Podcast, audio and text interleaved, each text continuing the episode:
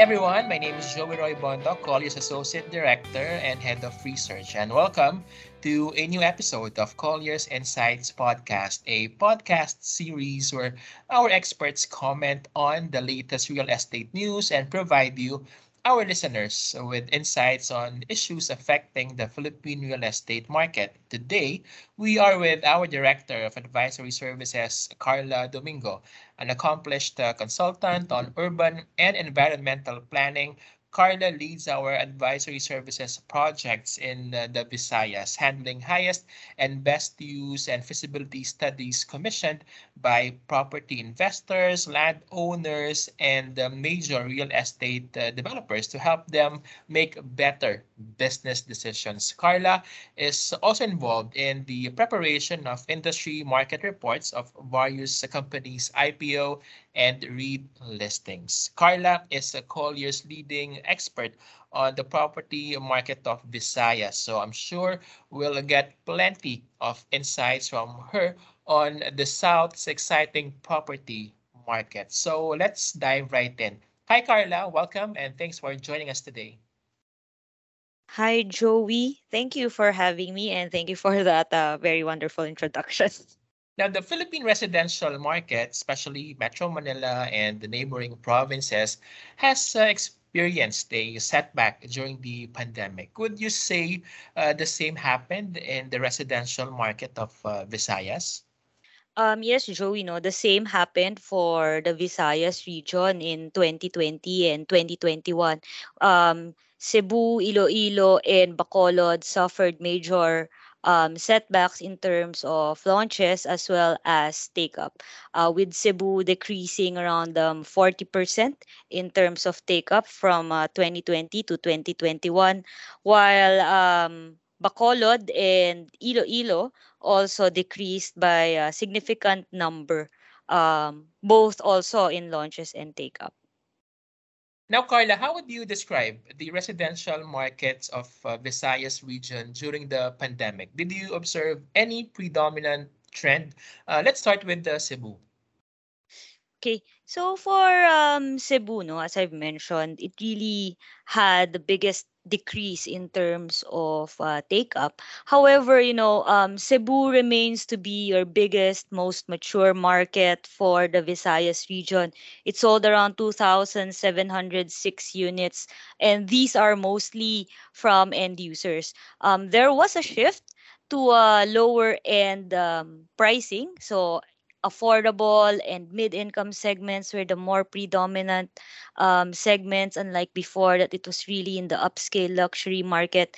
But you know with the movement of um, people leisure investors coming back in office investors um, coming back in ofws having their work back um, we are seeing that the cebu uh, condominium market will again, you know, rebound and uh, have a better um, sales uh, for the next uh, uh, for the next year, no, 2022. And um, Cebu will will retain to be and maintain its um, biggest uh, share in the Visayas region in terms of sales for um, condominiums. However, for uh, horizontal market, because there's a lack of new supply, um, sales has been slow in Cebu. And we believe that this is also because of the rising land values um, for uh, Cebu province. And it, it doesn't make sense anymore for uh, developers to really um, sell uh, lower priced horizontal projects. Thank you, Karla. Those are very interesting insights. Uh, make me want to dissect further and pick your brain. So let's uh, look at Iloilo. Uh, what can you say about the Iloilo residential market? Oh, so um, Iloilo has been performing very well even during the pandemic. Uh, we've mentioned this in the quarterly briefing that, you know, um, their numbers in 2020 and 2021 are actually better than the pre-pandemic figures in terms of sales.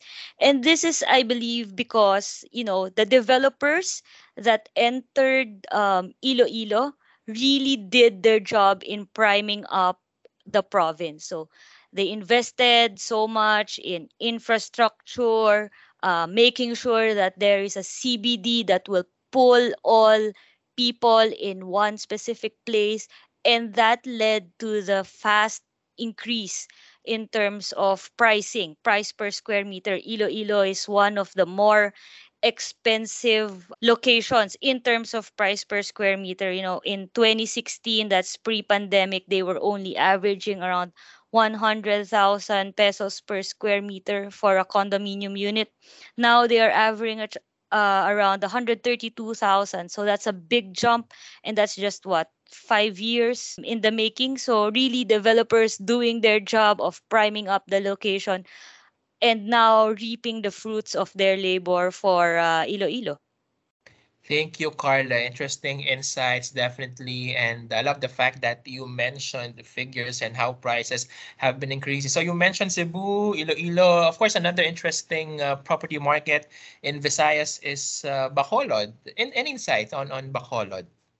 Uh, you know, uh, Bacolod is still a horizontal market or Negros in general um, there's just uh, vast land available at the moment. So um, Negros has been uh, uh, in terms of horizontal market. And in 2021, they're actually the biggest source of demand for horizontal sales in Visayas, overtaking um, Cebu. They sold um, around 4,000 units um, during the year, even more than the uh, 2,000 plus units sold in Cebu.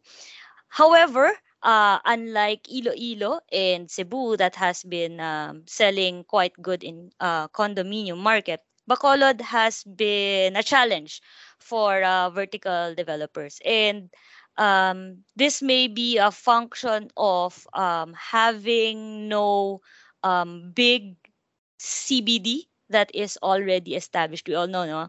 Uh, the commercial activity is concentrated along the stretch of Lacson Avenue, but there's no central um, location where people really converge to work, live, and play. And I think this is a challenge and an opportunity for developers to really look at Bacolod and um, do their share in priming up so that they can experience what Iloilo experience in terms of price appreciation and what Cebu has experienced and is still um, exp- uh, expanding in terms of having really a central business district with a more prime uh, pricing for not only uh, residential but also office and retail spaces.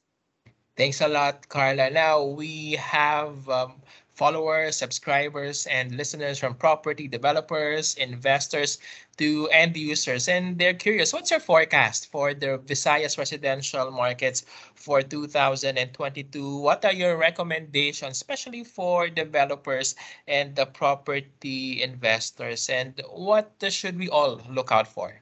You know, um, for Cebu, it's really just being prepared for investors that are coming back. We have seen um, people now brave enough to fly in and fly out of locations, go to leisure destinations, and this is what um, is the edge of Cebu over other uh, residential hubs in the Visayas is that they have the leisure market uh, they captured the leisure market. So I think um, that's something developers should look at and be ready so that when the investors, the leisure investors, are back, they have the stock to offer.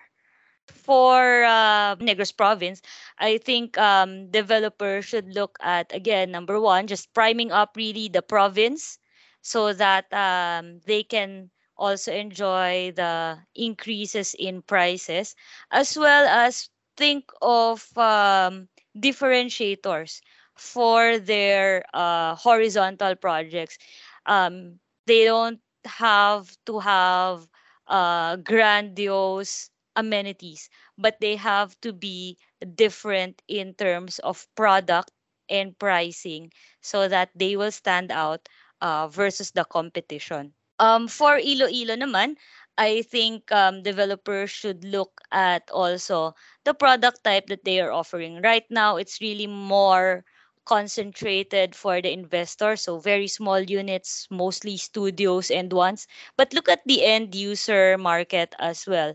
Uh, we've seen projects that are offering bigger unit types, um, at a more affordable price that are being taken up. So maybe there is a market for the end users and that developers should also tap that market as well. Um, for our forecast for 2022, no, we believe that the market has already bottomed out in 2021 and now we're seeing almost uh, the end of the pandemic, hopefully. And uh, we believe that um, if this pandemic really goes to an end, comes to an end, the residential market will again start to to rebound and go back to its uh, usual um, sale of around uh, 10,000 units for the Visayas region for both uh, horizontal and vertical markets.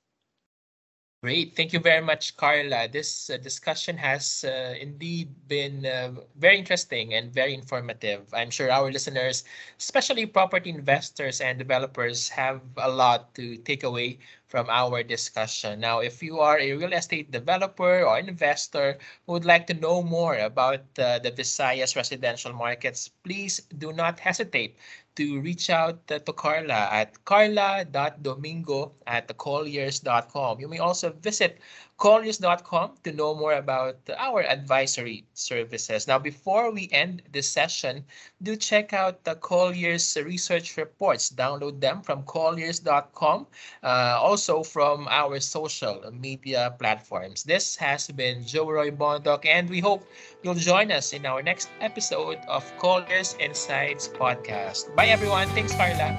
Thank you.